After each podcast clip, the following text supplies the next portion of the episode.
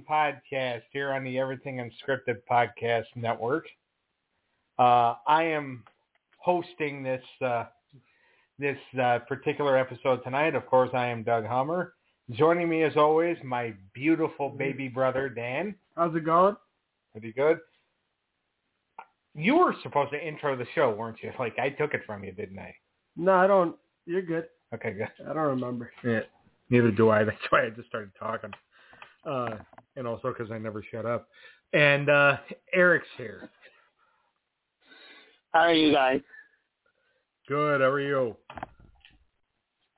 I'm pretty good. It was a, it was a last week. Yeah, At thanks. least, at least I think so. you also only work uh, 45 minutes a day, so Jesus. Man, you I work eight hours years today, so too, right? a little bit, yeah, I was trying to get here on time. yeah. Uh, well, I'm at work 50 hours a week. I nap about 35 of it. Uh, I'll make sure to play this Monday. Yeah. Uh, That's- they already know. Rose puts it in the newsletter. Anyway, uh, so we are here to talk uh, Terry Funk, the uh, Terry Funk tribute show. Terry Funk, of course, passed away back on August the 23rd, age of 79. Yes. Uh, R.I.P. R.I.P. Wow, he was only 79? I thought Yeah. he was older than that. 79, right? 79, yes. Uh, yes, 79. He was born in uh, he was born in 44. So, but yeah, so he's um, but yeah, so basically he had been sick for a while. They kind of figured it was coming. Yeah. So, uh, but yeah, R.I.P. Um, and uh, known as the hardcore legend, uh, former NWA champion, part of the famous Funk family, along with Dory as singer, and of course his brother Dory Jr. Yeah. Uh, Now, Dory's older, right? Or younger? I think Dory's older. Uh, and he's still alive? Yeah, he's still alive. I'm not. I'm not sure. Dory used to have a training school, the the Funking Dojo, or the Funking Do- Dojo and Oh, wow. Conservatory. But uh yeah, so he um, but yeah, so Terry's been Terry made his debut in 1965. So he's he's been around a while. Yeah. Uh, technically, he technically he wrestled his last match in 2017. So Yeah, he wrestled a long time. yeah, Almost 50 years, right? Almost 50 years. Yeah. Well, So, um, he start you know started his career in 1965. He was working for uh, his father's Western States promotion in Amarillo, Texas, which Amarillo is where the funk uh, is where the funks grew up. You know, the famous Double Cross Ranch. You know, because all ranches have names. Uh, and uh, him and Dory were a him and Dory obviously were a uh, a tag team Yeah. for uh, the majority of their career. Especially the majority of Dory's. And what's funny is a lot of people looked at Dory as the guy, you know? yeah, well, they're both. By the way, they they both did win the NWA title. Yeah, and they're both Hall of Famers, too. Yeah, But, and they got put in the Hall of Fame in the WWE Hall of Fame together. yeah. To me, I'll always be more of a Terry guy because Terry, uh, he means so much to wrestling with not only, like, people say, like, he originated hardcore, which I don't know if I would go that far, but he was definitely one of the catalysts of it.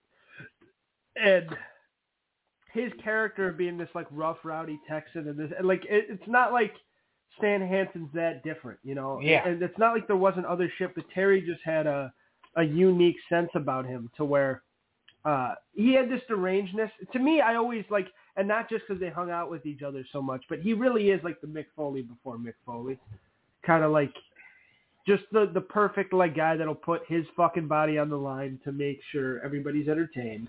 Right. And Well, and also too, like he's one of those guys that he liked that southern style of wrestling, yeah, that Texas style. Because basically anybody that comes from the state of Texas is a fucking badass.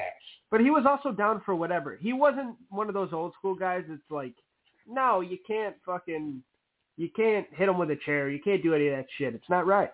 He was never like that. He actually dawned in that and was cool Yeah. with that and fucking was East, the ECW champion.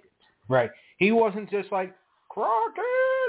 Yeah, I ain't gonna fucking do that shit. yeah. Was, That, by the way, that's the worst Terry Funk impression, but I tried. but and he would have been talking to Heyman if it's ECW. Yeah. but he there's something about him that is just so special and because the comparisons to Mick Foley for me do not stop at he puts his body on the line. He has this unique sympathy about him too. To when he he can go good and bad. He's one of those guys that can do both.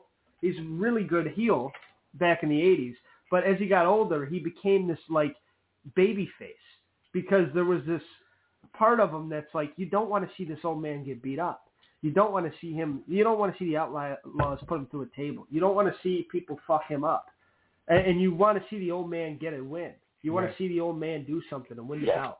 That was like the big story for Barely Legal, uh, uh, with uh, Raven and Stevie in that match. Right. Was can the old man do it? And there was just something so special about that. Right, and, and that's one of the things too. Like with his, because a lot of people, like especially a lot of people here in Philly, all they remember is the Yep. ECW run. Yeah. And I mean, a lot of older people. Which wasn't even necessarily that long. Yeah. It started ninety. Well, I mean, he because he was kind of in and out. So like in '93 when the promotion started, he kind of got brought in. Uh, and I forgot who even. I don't know if Eddie Gilbert because Eddie Gilbert was the one that really was starting ECW. Yeah. Him and Todd Gordon. And like they were just kind of bringing in guys that really didn't have uh, that really didn't have anywhere else to go. So they got him in, and then like '94, like Bischoff stole him from ECW, brought him into WCW, but then that didn't last. And then uh I think in '95, Terry actually was uh doing some stuff still with ECW, but he was also he was working that IWA Japan Yeah. doing the deathmatch shit. So he's doing that, and then like 96ish, 97, that's when he started doing more of the ECW because he was working with like Tommy Dreamer, like he was a mentor to a lot of the younger talent who like yes, it was a you know ECW was that hardcore style, Yeah. but he was mentoring people that love the wrestling business Yeah. like Tommy Dreamer, like you know Beulah McGillicuddy. Uh, he was uh, like almost kind of like a mentor to like a Stevie Richards, and you know Raven kind of you know On screen? well off screen.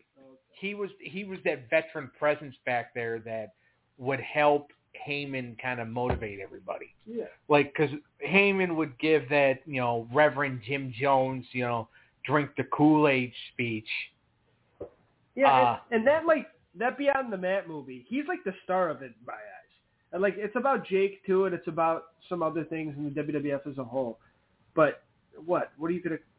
Well, no, eh, well and you pretty much said it. Like you know WWF as a whole, and when they followed Mick.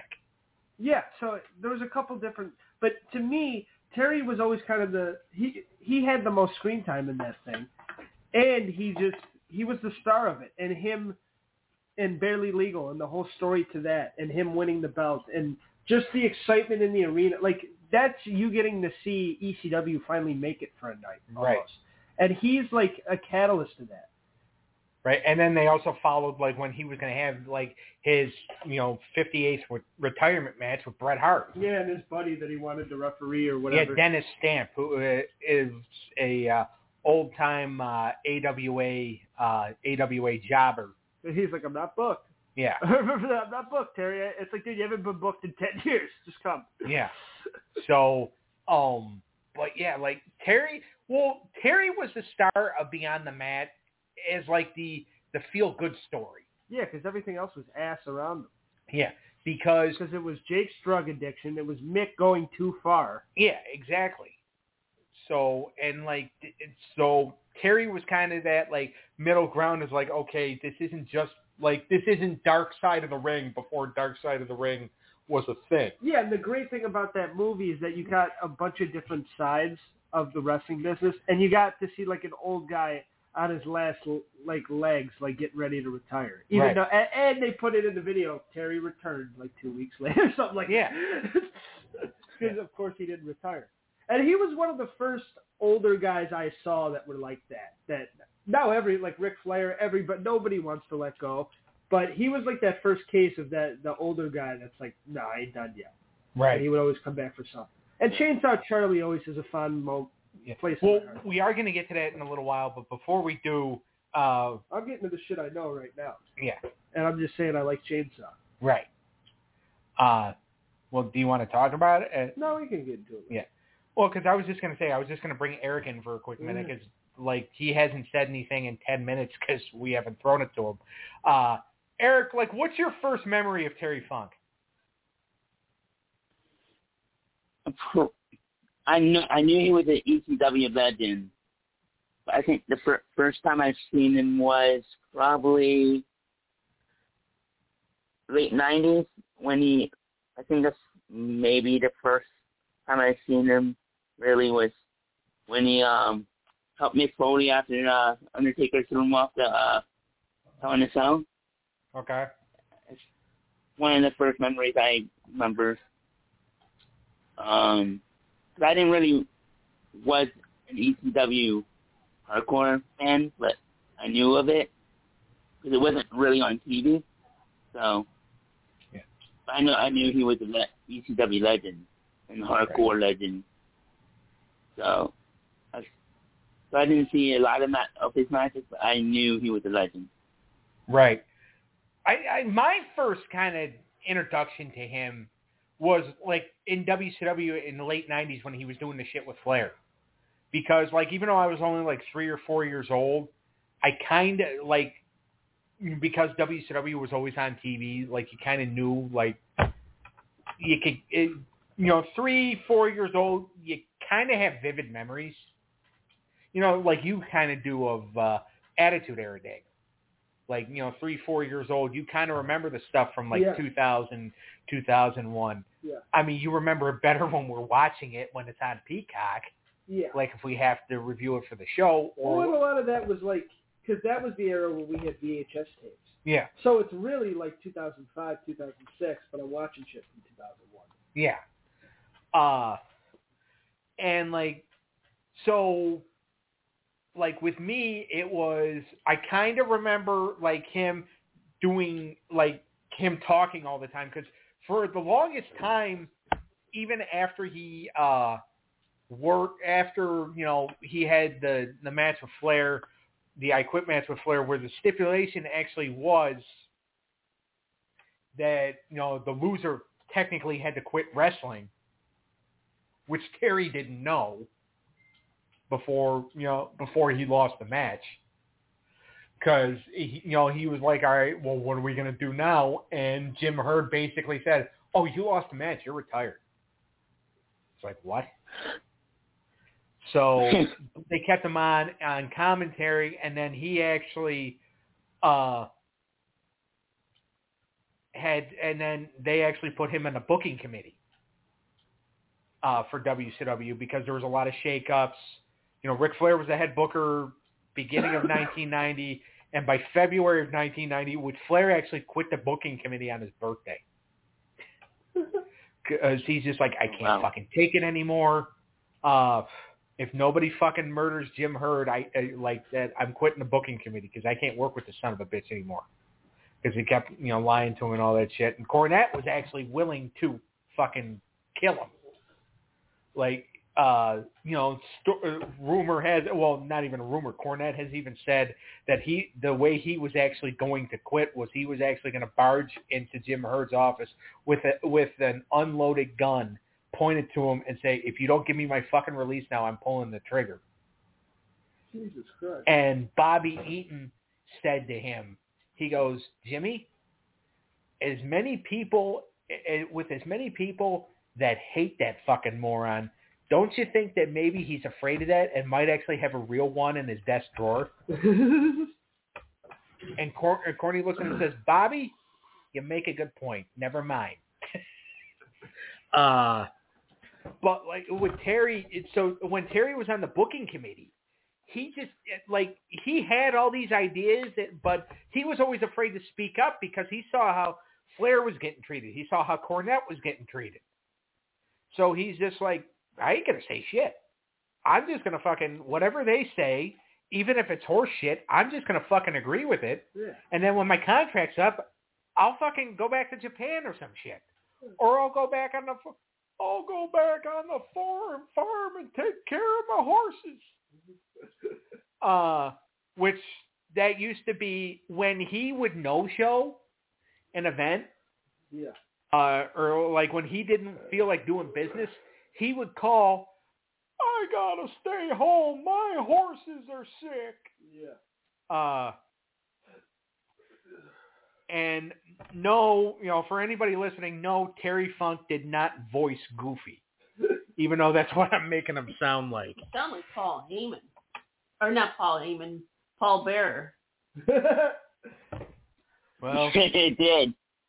they just it, oh yeah. they're getting into a fight up there now, like because they're listening to this. They're like, "You're making me sound like you, you fat piece of." Me So anyway, uh, but yeah, that used to be that used to be Terry's like excuse. He would call and say, "I can't come to work. My horses are sick." That's funny. Uh, and that used to be the rib for the longest time. Uh, and so like certain people would, you know, call and they'd say the same thing. Uh, like Dennis Condrey used that excuse once before. Really? Yeah, when he didn't want to show up a loser leaves town match when it was midnight versus midnight, uh, he called and said, "My horses are sick," and uh, How many of these fucking assholes got horses? well, and Cornette's just like Dennis. You live in Denver in an apartment, like you don't have horses. Uh, but like, it, but Terry Funk was kind of a trendsetter, and Terry like but yeah, like my first, you know, impressions of him, like I said, are WCW. And then, you know, as I got older, I remember when he went back to WCW in '94 to kind of do a feud with Dustin Rhodes, and he teamed up with Bunkhouse Buck to take on Dusty and Dustin at a Clash. And I just remember, because the whole feud technically centered around Terry's hatred for Dusty. So Dusty's just like, you know what? I'm coming out of retirement. I'm going to be your partner, Dustin, because these guys are targeting you because of me. And so like I kind of remember that, and then like I remember, uh, Dusty ended up getting a, uh, or Funk ended up getting a uh, a role on Thunder in Paradise. Uh, you know Hulk Hogan show. Yeah. Uh but those are like the earliest memories of funk that I can remember. Yeah. Now, you know, you talked earlier, Daniel, Attitude Era. Everybody remembers him coming out of the box Yeah. as Chainsaw Charlie on the last Raw of 1997. And I kind of remember, I remember that show fondly because, uh, you know, at Nana and Papa's house, you know, so happy I was getting to watch wrestling, and it was, you know, the night after Starcade, so you didn't know what was going to happen. I think, you know, uh, Nitro always started at eight, Raw started at nine. and like I just remember like they said, oh, Stone Cold Steve Austin versus Goldust going to kick off the kick off that episode of Raw, and Austin even technically was not even really still medically cleared to do like a full match yet. Yeah. So they did that segment where Goldust came out as Baby New Year, and then Austin lowered a, po- a porter potty down into the ring that said Crapper 316. Yeah. So like uh, it's That's it is poop jokes, man. yeah. And then like later on, like when Terry Funk, when it was, I forgot who even uh Cactus, because Mick came out as Cactus Jack. Yeah. I forgot uh, which one of the Outlaws he wrestled, but then when Terry Funk sawed through the box, uh, because Jim Cornette always said, if you put somebody in a box, they'll get over. Yeah. Uh, and a chainsaw came out and like they had the pain as, but they're like they called him Chainsaw Charlie, and Jim Ross is even saying that's Terry Funk with pantyhose on his head. Uh, but so like, what do you, Daniel? What do you like? Your fond memories of uh, Funk's uh, WWF Attitude Era run as you know Chainsaw Charlie and Terry Funk. Well, the first memory I remember of him was on your Royal Rumble DVD that you got back in the day of all the Royal Rumble matches up to that date. The anthology set, set right? Yes, and I remember watching the '98 one and see, uh, and being like, "Who the fuck is?" First of all, who's Tom Brandi, and then also, who's this guy with a chainsaw? Yeah. And uh People still don't know who Tom Brady I is. know.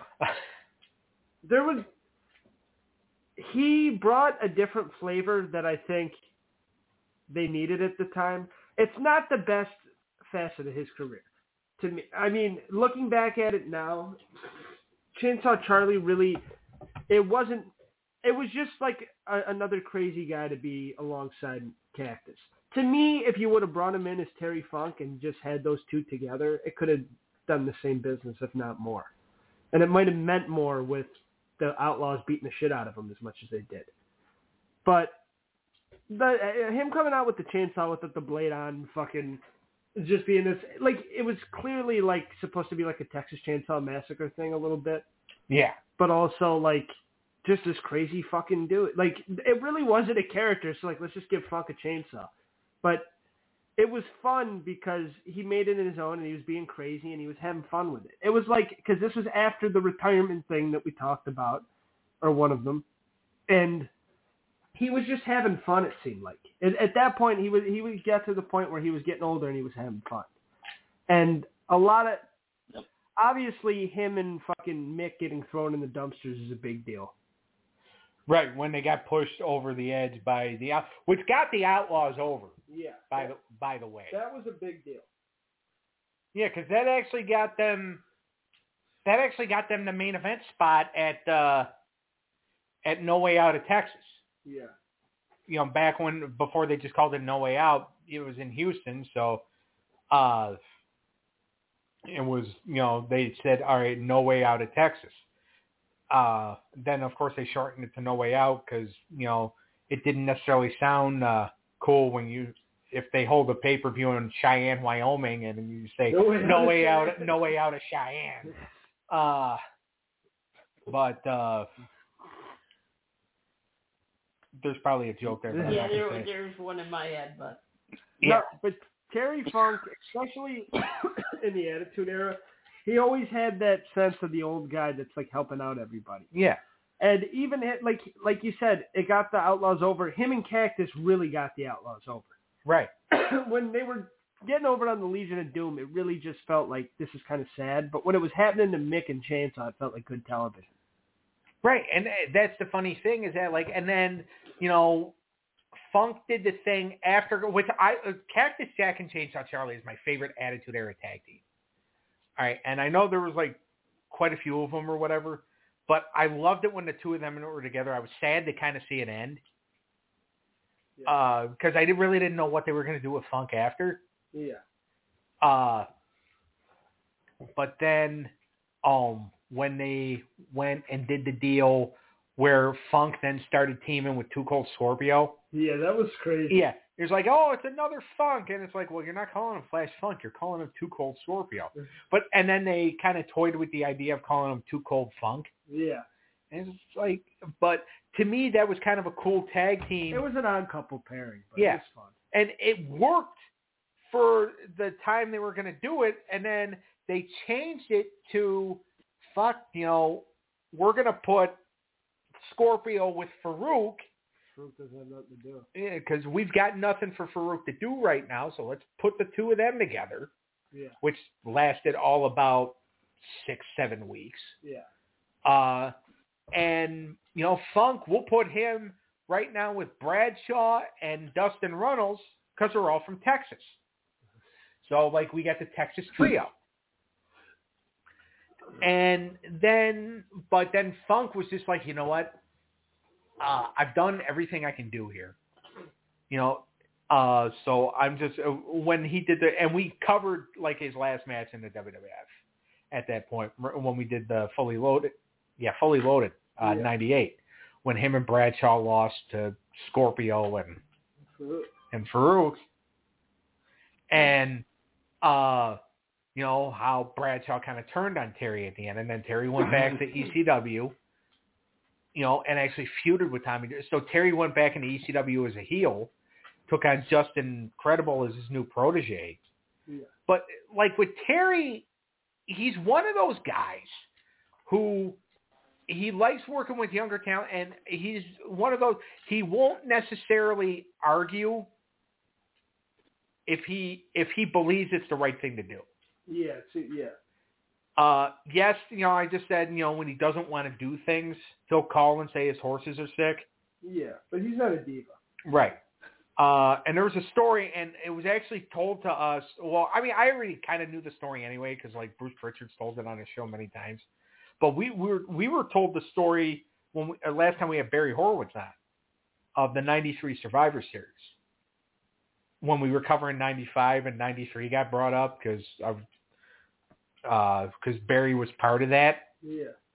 uh, you know, when Shawn Michaels teamed up with the Knights uh, to take, uh, he had three Knights to take on the Hart family. Because originally it was supposed to be uh, Jer- uh, Jerry Lawler teaming up with the Knights because it makes sense, you know, the King and his Knights to take on the Hart family. But Jerry Lawler, you know, because Jerry Lawler likes to go to uh, preschools to pick up dates, you know, he got in trouble. Uh, so um, he had to, you know, go away for a while, and uh, Shawn Michaels kind of took the spot. Terry Funk was supposed to be one of the Knights, What? but yeah, Terry Funk was supposed to be one of the Knights. They had everything figured out. They were going to bring him in. I don't know who he was replacing because the three Knights ended up being Barry Horowitz, Greg Valentine, and Jeff Gaylord. Yes, that is the guy's name. Uh, and I don't know which one he replaced. I think it was I think it was Jeff. yeah. But the plan was everybody was going to be unmasked. Terry didn't want that. He was willing to do the match because nobody was going to know it was him. But he thought this was such a stupid idea I don't blame him. that you know the fact that he was going to be exposed and they were going to show that he that he was one of the knights. He's he called Pritchard. My horses are My sick. horses are sick again. I don't know what's going on. I think the wife is feeding them chili. Something's wrong. I gotta stay home. All right, that'll be it for that. Yeah. Uh, If we recheck. Paul Bear's gonna haunt my ass. Uh, but like, so, oh, they're like, well, Terry, what the fuck? And he's just like, I ain't doing it. Uh, so, but that's like an example of Terry Funk. Like, if it sounded like a good idea to him, and like he couldn't find like too many holes in the theory, he would do it Yeah. or like like if he felt like he could make it work. There's some things he felt like he couldn't make work. Uh That's why he always kept buying sick horses. so, but uh, another thing I, I kind of want to talk about too, and I don't think either. Well, I know Eric's not going to remember it. You might if you've ever seen the Jerry Lawler DVD. Uh, uh, is his feud with Jerry Lawler in Memphis and uh, the Continental Wrestling Association and the empty arena match that they had. Uh, not ringing a bell? Yeah. All right. Uh, so they had a feud. You know, Terry Funk was kind of brought in by Jimmy Hart to kind of feud with Lawler. And they were going to do this empty arena match. Which empty arena matches back in the day, like those were basically used as okay, it's too dangerous for the audience to be here. Yeah. And in the middle of the match, like Lawler took out Terry Funk's eye to where Terry Funk, you know, gave up. He's like, you blinded me. I can't believe you blinded me. How could you go so low? And it's just like, you threatened to kill him before he came out. So that's like, but it was such like a blood feud, and Terry Where is this? Memphis, Oh. uh, 1981. But like Terry was just one of those guys because again, back in the territory days, like a lot of those guys would go and work territory to territory, and Terry was no different. Now, like his, his first retirement was in '83. Then again in '85, he retired in '85, and he also started in the WWF in '85. And yes, hmm. Terry was actually in the WWF for a short period of time. Was he with Dory? Yeah, but they called Dory Hoss. What did they call Terry? Terry. Why? Uh, I don't know why. Well, first of all, like when you're in the uh, the WWF or WWF at the time, or even in WWE now, they want you to use a name that they can own. Well, yeah, but did they call him the Funk? Oh yeah, no, yeah. Yeah, it was Terry and Hoss Funk. That's weird though. Why change Dory's name? Well, Uh, Dory sounds like a girl. To be honest with you. Yeah, I mean that might be Yeah. that might be it. maybe it is. And you know, Dory kind of was a a Hoss. Yeah. okay? And they actually got to work. Dory Funk actually did work at WrestleMania. Really? Yeah, WrestleMania 2. They took on, uh, they were in the LA portion. They teamed up with, uh, or they teamed up and took on JYD and, uh, and, and Tito Santana. Oh, When did they first start calling him Hoss? What year? Uh, 80, I think they got in in 85. It's a little past the time. I'm thinking of like, what is it, uh, Ponderosa or one of those old Western TV shows. There was a Hoss on there. Yeah. Oh, okay. Yeah. All right. So yeah, he made his. Terry went in in '85 after a brief run with the AWA, which I kind of have to look that up because I don't remember. I I never thought that Terry would actually like fit into the AWA. Yeah, he doesn't seem to really fit them. Yeah. Uh.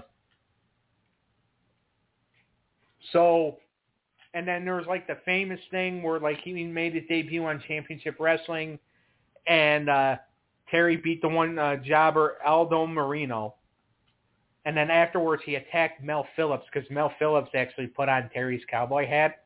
Oh shit. So uh Terry's just like, okay, uh, fuck that, I'm gonna beat the shit out of you. Um and then they had another storyline brother with him, Jimmy Jack Funk. I remember him. Yeah. Jimmy Hart was managing them. Uh they worked a match in in April, you know, at WrestleMania. And then just like three weeks later, Terry I think Terry did a Saturday night's main event where him and uh Hoss te- or him and Dory teamed up against Hogan and JYD and then after that Terry's just Terry's just like fucking I'm out of here again. But it's actually funny because Terry was actually there long enough to get an LJN.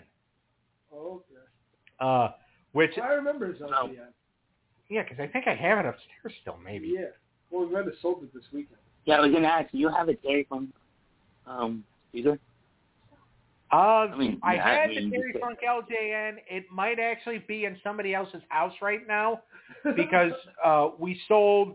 It might have been one of the figures that, like Da- Daniel just said, that we had in a tote that we sold this past weekend in Lehigh Valley. Yeah. Uh, Yeah. I'm pretty sure if it's not upstairs lying around somewhere, yeah. but it it might be gone. But yes, I did have uh, the Terry Funk LJN, uh, which I mean the fact that pe- uh, a lot of people can say like back in that time, uh, oh yeah, I had an LJN figure. Like there's this guy Ted Arcidi. He was a strong man, right? Yeah. I don't even remember him uh, seeing much of his work in the uh, WWF except for when he worked the WrestleMania 2 Battle Royal. Yeah. He had an LJN. Uh, fucking Special Delivery Jones had two variants. so, like, everybody got one. Special delivery. Jones got one for God's sake. Yeah. Like Everybody. they made one of him, or he bought one. Jesus Christ. uh, they made one. they they made well technically they made two because there was there was the yellow shirt variant because you know he had the gimmick of wearing a Hawaiian shirt so they had a yellow shirt variant and they had a red shirt variant. Okay. And I had the red shirt one, I think, for a while, but then I sold it on eBay. Gotcha. Uh, but like, so it's not necessarily. I mean, yeah, like you could be like, oh yeah, you know, I was able to. Terry Funk got an L, uh, got a WWF figure. That was so cool. It's like everybody got one back then.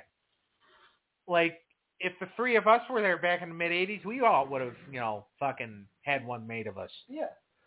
Uh, the only one that never actually got a WWF figure made out of him, and I still don't fucking under. That no, actually, there's two people that were in the uh, WWF in the mid '80s to early '90s that never had a figure made out of them. Who? Dino Bravo and the Barbarian. I was gonna say I know Dino's one of them. Dino, ne- uh, he, he might have had. They might have done a uh, Jakks Classic Superstars of him, like eventually, in the mid 2000s.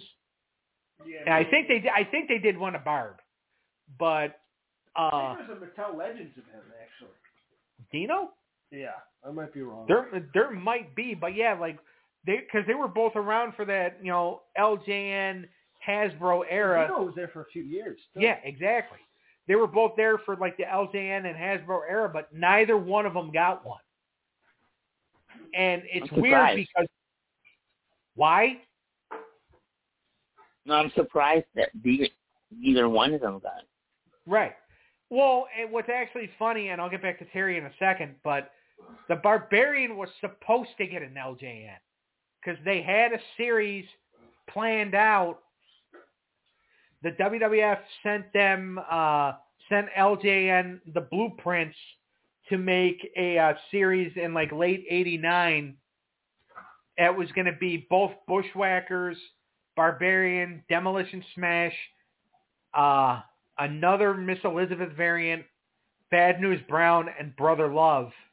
But LJN decided instead of doing that, they were just going to close their toy division. So, Uh, but uh, yeah, so Barbarian kind of Barbarian kind of got screwed there. He missed out on the ten dollar royalties he would have got. Yeah, pretty much. I would have bought it. Uh, eventually.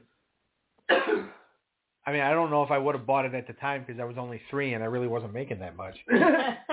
Uh, but uh, but but back to Funk is that like Funk, and I'm pretty sure there's got to be because Funk probably has a Mattel Legends. There's got to be a Mattel Legends James Charlie out there, right? Yeah. Either There's that at or, a Terry. I know there's a Terry. or at least a uh, or at least a Jakks Classic. Yeah. Because remember, like they did the Jakks Classic Superstars too. Yeah, they did. So, but there's got to be a bunch. Well, because Mattel Legends are coming out with all sorts of uh, all sorts of ones now. and it, it's it's amazing like what they're actually you know what they actually come up with because some of their yeah, the figures Harley are race figure is fucking beautiful. yeah, Well, like and we have like quite a few of them that were you know that we try to sell, uh, like, but every time they get the idea and they do like the Mattel Legends and the moments and all that, uh, and like I said, pretty sure that there's one for that there's a couple for Terry because they had enough to go on. Uh, but figures uh, like when you capture figures of like specific moments, those are really cool. And so like I would love to see like if I can ever like find a uh, you know either Mattel Legend or Jakks Classic, you know Terry Funk any kind, I would more than likely get it and you know try to flip it. Uh, so I think another part of Terry's run we kind of have to talk about. Uh, well, actually, before we get there, we should probably talk about his most successful run, which was ECW, when he won the title at that Barely Legal, April 13th, 1997. Uh, and the funny part about that is it was ECW's first pay-per-view. And Yep. they had all the, you know, they wanted to make it special. The three-way match was supposed to be Sandman, Stevie Richards, and Tommy Dreamer, but Tommy Dreamer gave the match to Terry because I think the stipulation was Terry was going to retire again if he didn't win if he didn't win the title. He won the three-way match against Sandman and Stevie. Raven comes in like they have the like you know five, six, seven minute match. Terry wins.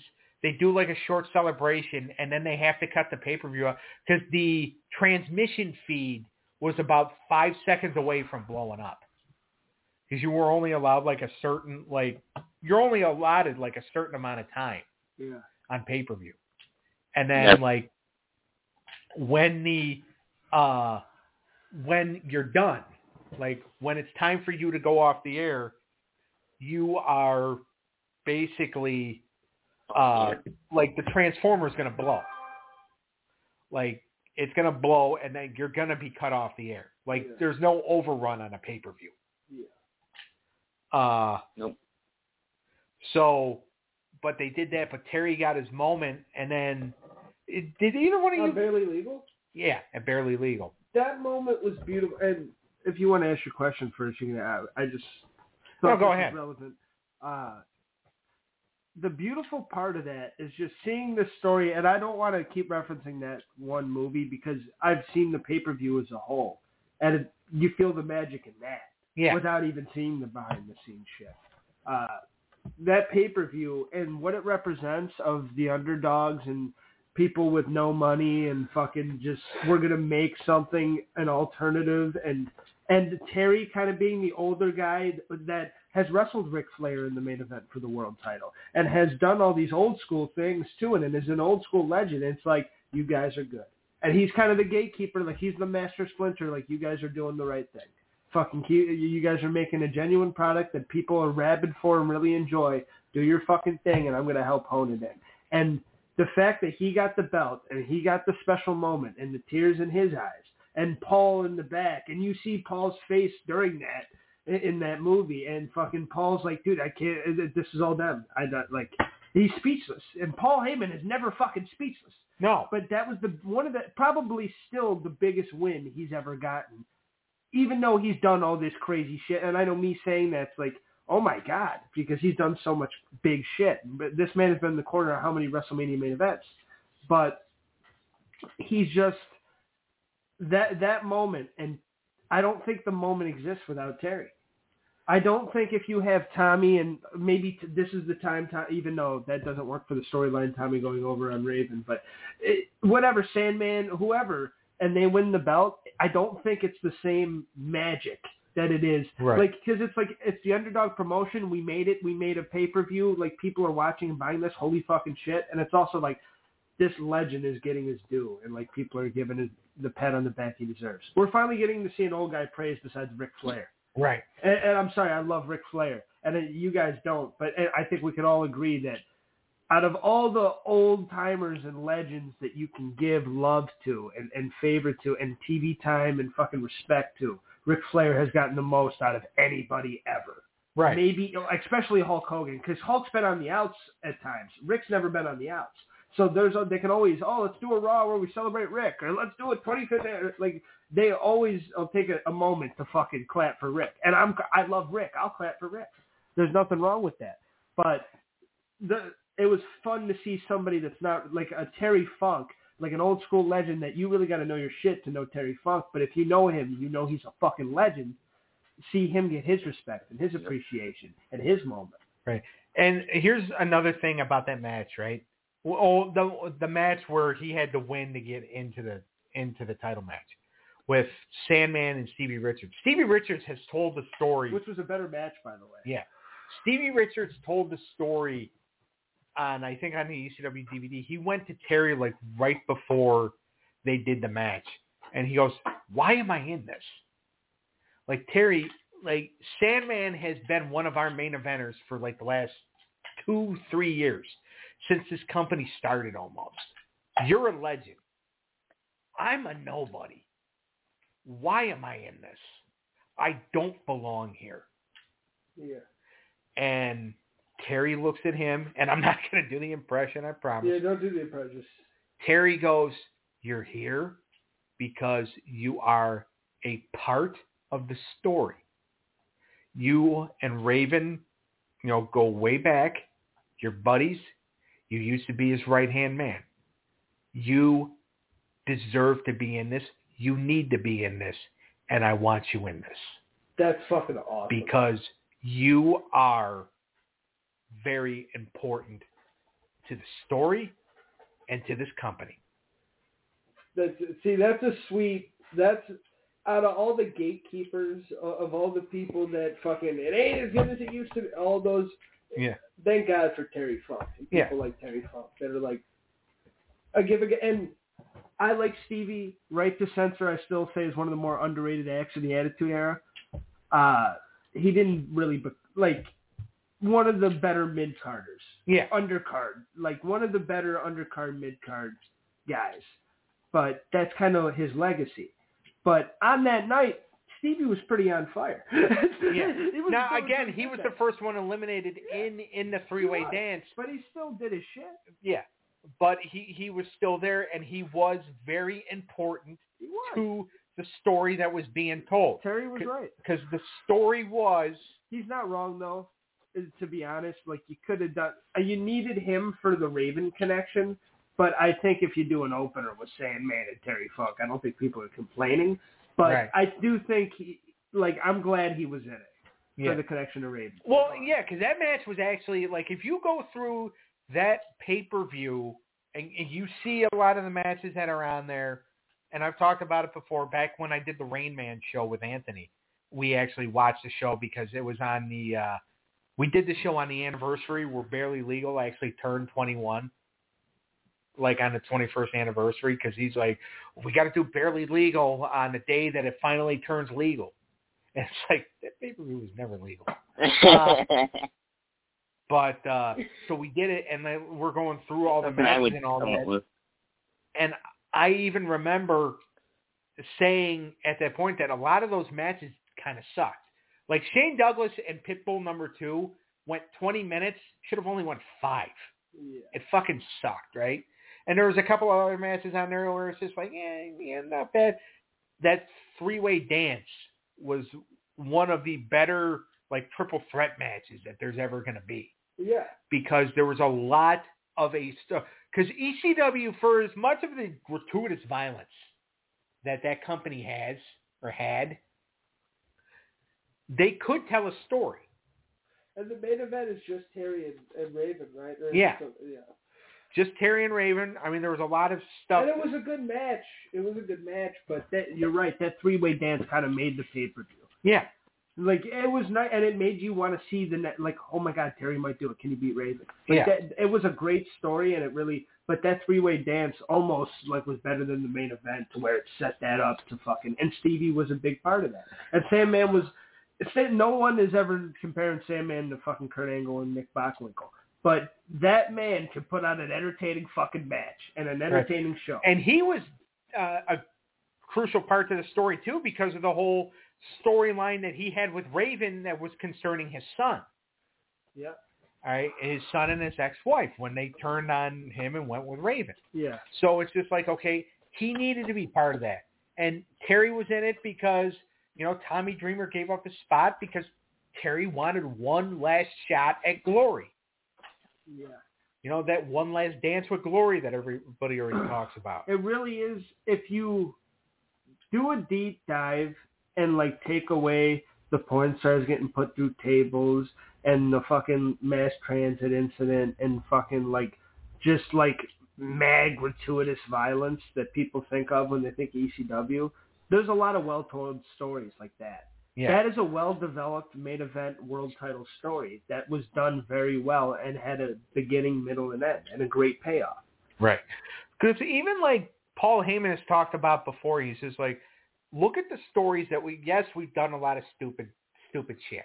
All right. And I let a lot of that go because I thought stupid shit was what the, what the 90s were mo- mostly about, which he's not wrong. Well, yeah, Paul's always been an entertainer, and the new social media gener like everything that people do now, they took from Paul. Yeah. Being the cutting edge, like fucking, fucking do whatever the fuck. Like we're gonna put this out because we know the people are gonna like it. Paul kind of started that shit.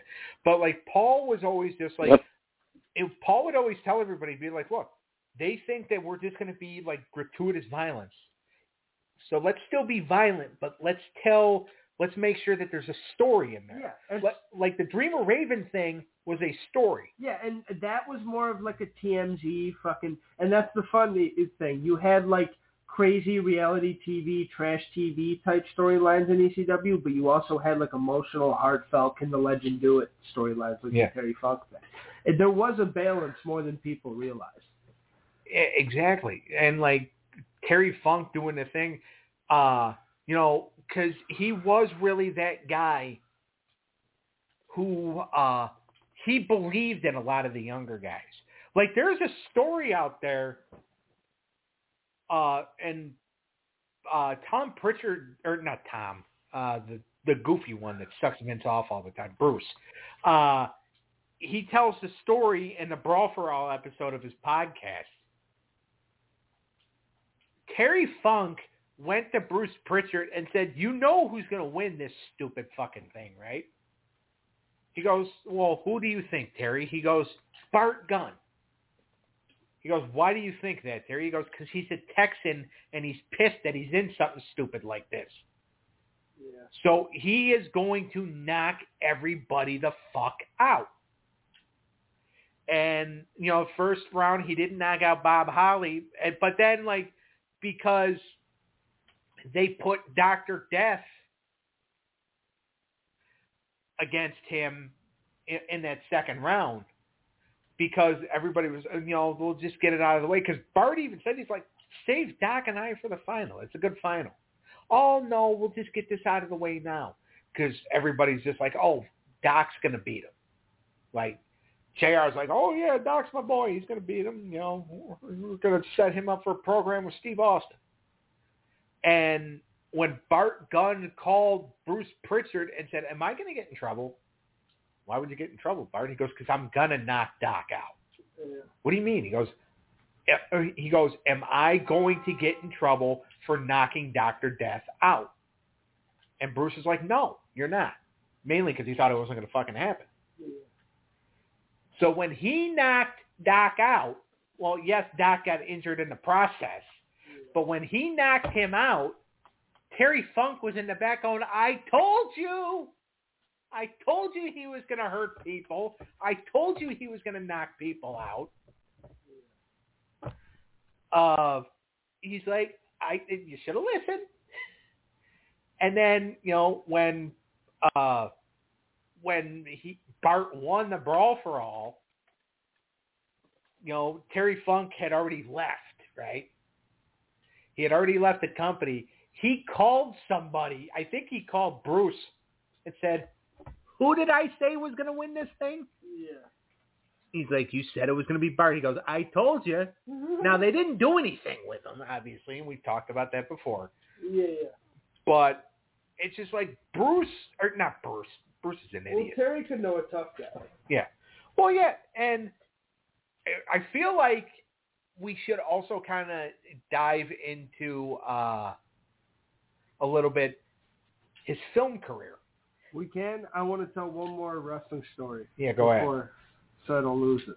Uh, Hell in a Cell, when Mick does the thing, just because because Eric mentioned him coming out and he was, but how big of a deal he was to that is actually like huge because he's the one like Mick tells it himself of them sitting in the locker room talking to each other and Terry being or him being like, dude, I want to make this thing special. I don't know like there's been cage matches like I know there's a hell in a cell, but how do we make this thing crazy?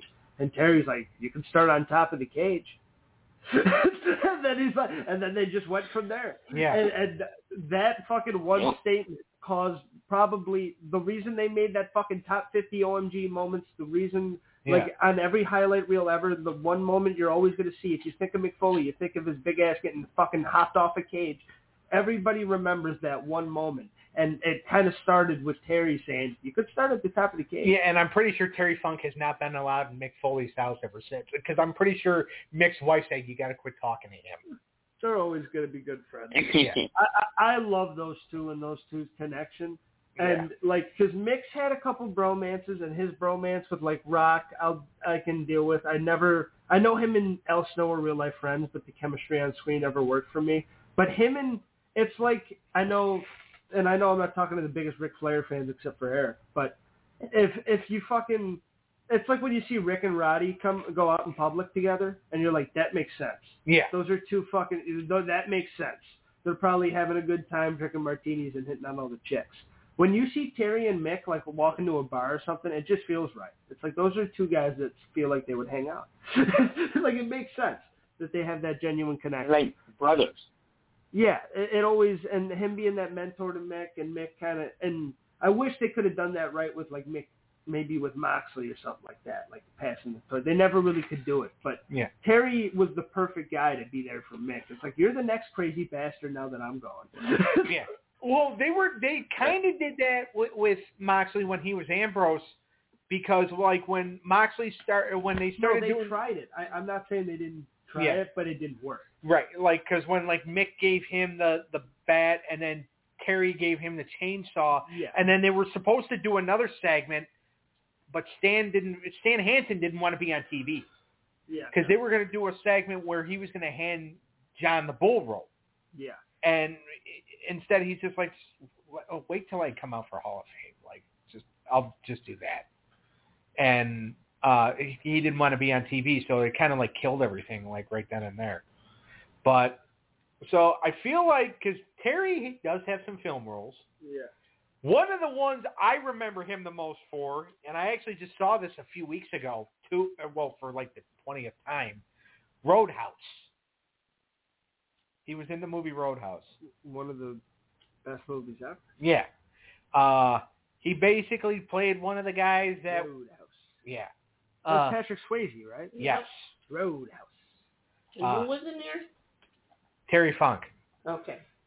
Uh, Who do you play? he played a character named Morgan. So he was one of the bar guys that was uh, like really rowdy at the Double Deuce, Yeah. and uh,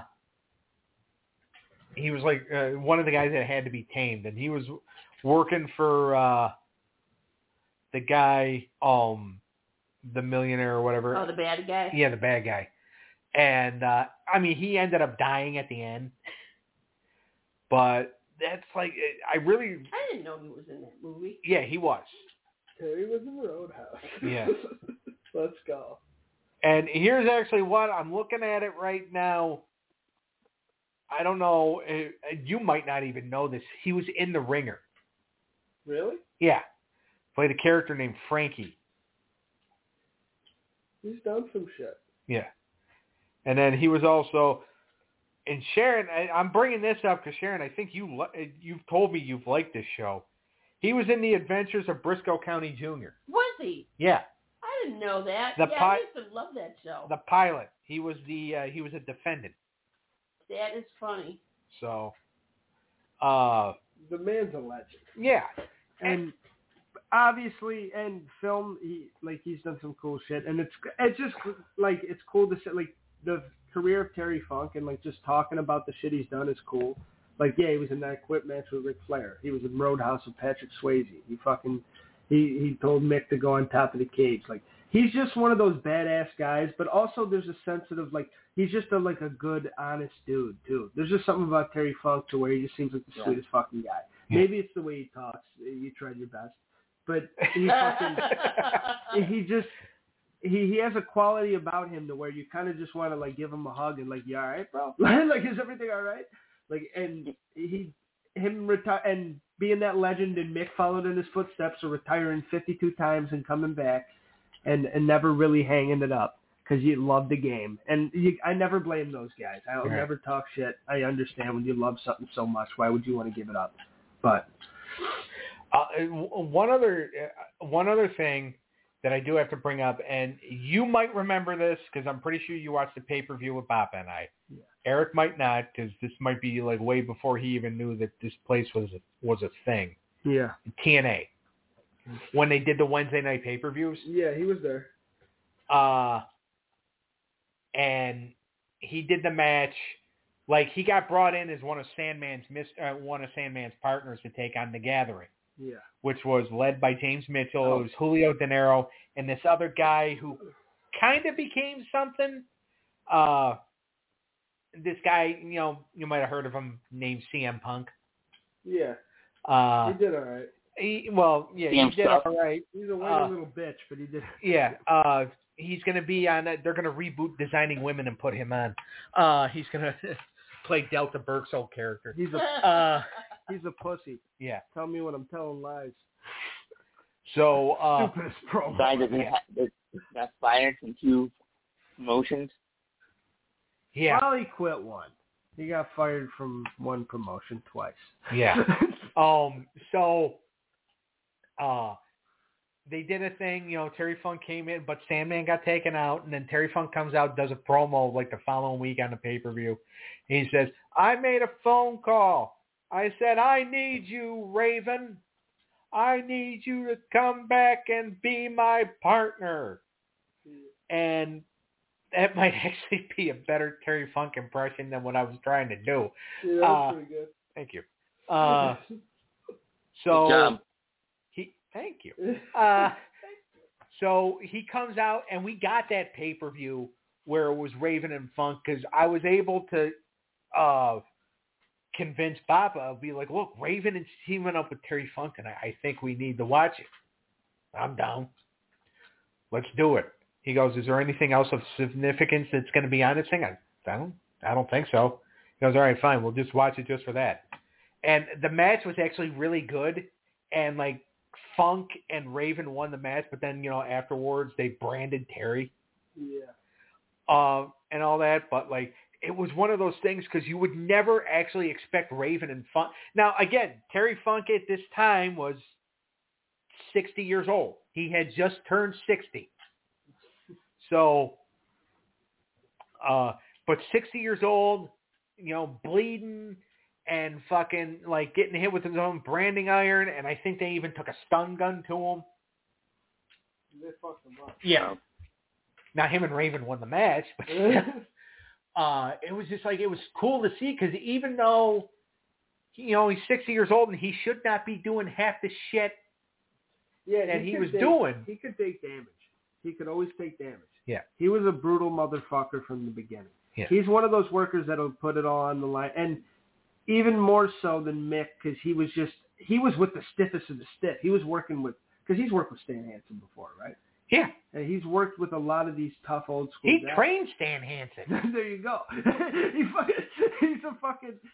He's just a wild man. He's a badass. He's just like he's worked with those stiff guys. Yes. He can take the shots, hit them with a chair, make them bleed. He doesn't give a fuck. He'll do anything to put on the show and make it look cool. And he's just one of those badass guys. And even though he doesn't always seem like it when he's talking and stuff, he's just there's an aura around him that I don't know. There's similar auras around different guys, but his is different because he's also got that uh genuine side too. Right. And uh, another thing I'll say He's too is that like Uh, actually, Eric, we really haven't heard much from you, so you go ahead. Yeah, I was gonna, I was gonna say, he's probably one of the most respected um, wrestlers in the industry of all time, and one of the most respected human beings. Just as a human of all time too. I've never heard Right. anybody say anything bad about Terry Funk. No, it, it never about Terry Funk. I mean, yeah, in like interviews when they're supposed to be in character, but yeah, nobody's ever. I've never heard anybody say anything bad about him. E- Everybody that was lost that week. I've never heard any beef of he's had Yeah. with anybody. Everybody that was lost that week was an absolute sweetheart. Bob Barker, Bray Wyatt, and Terry Funk. I've never heard a bad word say about either of those gentlemen. Yeah. Even even the the the woman that uh, voiced uh, Harley Quinn in Batman the original series Yeah, I've never heard or Batman the animated series. I mean. She's a legend too. Yeah, uh, but like also too, you talk about how Terry's always putting on a show. You know th- that TNA pay per view at the old Asylum, which was a, a fairgrounds, which you probably fit like 500 to maybe a thousand people in the building. And he still did the the shit that he did. He's like, yeah, yeah, go ahead and tase me, do whatever you got to do, get your guys over, and then you know two weeks later, Punk and Dinero were off TV for good. But, uh, um, but yeah, no, Terry was, yeah, uh, yeah, Terry was definitely, definitely a legend. Now let's, we're gonna go ahead. We're gonna cut it here because we've done, you know, our hour. Yeah. Uh, anybody have? Uh, let's give our final thoughts on the man. Daniel, I'll start with you. Uh, first of all, rest in peace. To to, we've said the word legend a lot, and he absolutely is one, and a Hall of Famer in every sense of the word, and just one of the greatest, one of the greatest wild men in wrestling, wild card, wild man, whatever you want to call him. He's just there was an energy when Terry Funk came out, whether it was in pantyhose and a chainsaw or it was him with a bull rope or just him coming out ready to beat some ass. He just the when when he came out, he always got a pop from the crowd. He was just this legend that casual fans might not know see, might not know uh, Terry Funk. They might not know his legacy. But if you're in and if you've watched some wrestling and you're a big fan of uh and you're listening to this podcast, you're probably a big enough fan that you you know Terry Funk. Everybody respects him, and there's a reason for that. Uh, like you said, there's never been a bad word about him. There's never been a story or a rib to where like he was really mean to somebody. Like you was somebody who worked for like fucking 40 years, 30 years, however long, such a long career, most of his life he spent in a ring and in the backstage you've never heard how he started shit or he just he's probably I don't want to call him a hardcore wrestler, but he's one of the best like fucking I, I guess I'll just call him a wild card, a wild man. He's the best wild man in wrestling. Right. And his legacy will always live on. I mean, everybody's still gonna want to be like Terry Funk. Moxley, everybody like that's still the ultimate inspiration is Terry Funk. If you're a Mick Foley fan, you're a low key Terry Funk fan. If you're a Moxley fan, you're a low key like his fingerprints are all over. Right. Ah, very well said. Eric, let's go to you next. I'll, I'll use a different word. I'll use, I'll say this. He, if there's a um, Mount Rushmore for icons, he's probably on that wrestling icon, wrestler, wrestlers icon Mount Rushmore. He, he's just a, one of the um, most respected uh, wrestlers, I- as I said earlier. And he's an icon. And rest in peace. He'll never be, he'll always be um, talked about, especially in the hardcore English, hard- hardcore part of uh, wrestling. Even though that's not all he did, he was more than that. More than a hardcore wrestler, he was actually a pretty good technical wrestler too. Before he was became an before he did the hardcore stuff. Right. Uh, And we can't forget his shit. Um, his uh, stayed in Japan too. We we didn't mention that, but he was he's an oh yeah, icon no, he there too. he was definitely over in Japan. Uh, Yep. it, it definitely over him and him and Dory both. I mean, and that's where like a lot of the stuff with like Stan Hansen and Bruiser Brody would take place. You know, they worked a lot of tag matches against each other. Uh, I'll, I'll say I'll say this on him, and then well, actually, first before I say, uh, before I give my final thoughts, uh, let's talk about what we're gonna do next week. Now, does anybody does anybody have any idea like what they want to do, or should I just say like what my plan is? Say your plan. What's your plan? I don't have anything in my head right now, but I could later. All right. My plan right now is top ten moments and matches of Kurt Angle. Let's do it. All right. I'd be down for that. All right. Cool. Uh, I like it. so we'll do that because I had like a couple of uh, pay per views like in mind I wanted to watch, but oh, you know, Big Brother kind of takes up our our lives. So uh, Yeah. we'll do top 10 moments and matches of Kurt next week. All right, so my final thoughts on Terry Funk are this. One of the nicest but toughest guys out there. Like he he could be like your your your father figure, uh you know, your you know, your mentor, your best friend. But do not piss him off cuz he will shoot you like uh he's also known for uh um you know also known for playing ribs on people. I, I well i'm going to tell the story real quick because bill watts told the story. Uh one of his ex-wives or uh, whatever ex-wife it was at the time she was fooling around on him. And like she had gotten the house from terry. So Terry actually broke into the house while she was fooling around with the man she was fooling around with, and actually called the police and said he was ha- called nine one one and said he was having a heart attack. So the so the paramedics and the emergency technicians and all that burst down the door because they think a guy's in there having a heart attack, and his ex-wife is getting it on with with her uh, with her new man. So like they got interrupted and Terry's just stand, Terry just comes walking out of the room with a smile on his face because he caught his ex-wife with her pants down. Yeah. Uh, so like, do not piss him off, but he is like one of the nicest guys.